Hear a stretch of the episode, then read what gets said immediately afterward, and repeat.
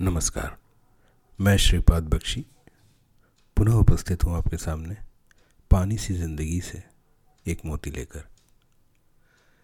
एक समाचार पत्र की खबर ने ध्यान खींचा, जिसमें एक संस्था द्वारा किए गए कार्य के बारे में बताया गया था। इस संस्था से संबंधित लोग सिर्फ़ और सिर्फ़ सुनने का काम करते हैं।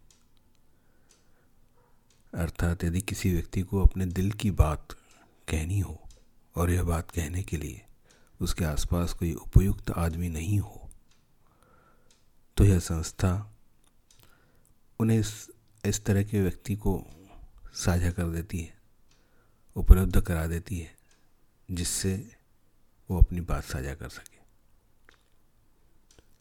समाचार में आगे बताया गया कि संस्था का कारोबार दिनों दिन बढ़ता जा रहा है। और उनके पास लगभग सभी आयु के अलग अलग व्यवसाय, नौकरी से जुड़े पारिवारिक कलह या पढ़ाई इत्यादि की समस्या से जूझ रहे लोग आते हैं। संस्था द्वारा अपने सदस्यों को यह सख्त निर्देश दिए गए हैं कि वे सिर्फ़ सुनने का कार्य करेंगे, किसी भी प्रकार की सलाह या परामर्श नहीं देंगे। सदस्यों का यह अनुभव है कि लगभग हर व्यक्ति अपनी समस्या सुनाते सुनाते भावुक हो जाता है।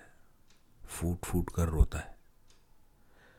और इस प्रकार रोने से, उसके मन की बात बाहर निकल जाने से वह अपने आप को बहुत हल्का महसूस करते हमारे देश यहाँ की संस्कृति, सामाजिक ताना बाना और रिश्तों व परिवारों को दिया जाने वाले महत्व को देखते हुए यह समाचार थोड़ा चौंकाने वाला लगा।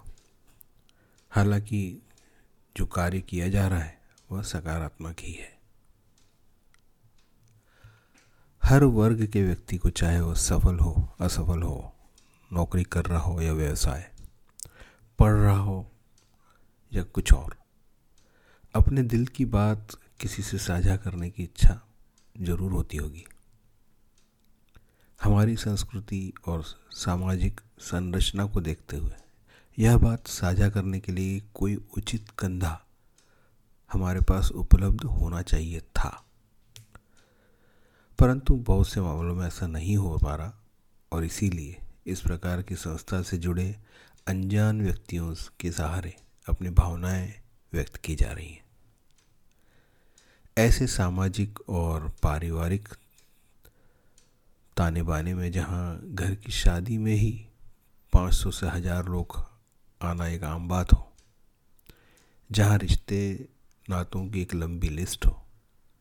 और आजकल की भाषा में जहाँ सोशल मीडिया पे हज़ारों चाहने वाले हों।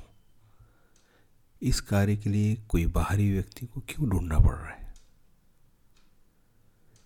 इस प्रश्न का कोई एक सीधा साधा जवाब नहीं हो सकता।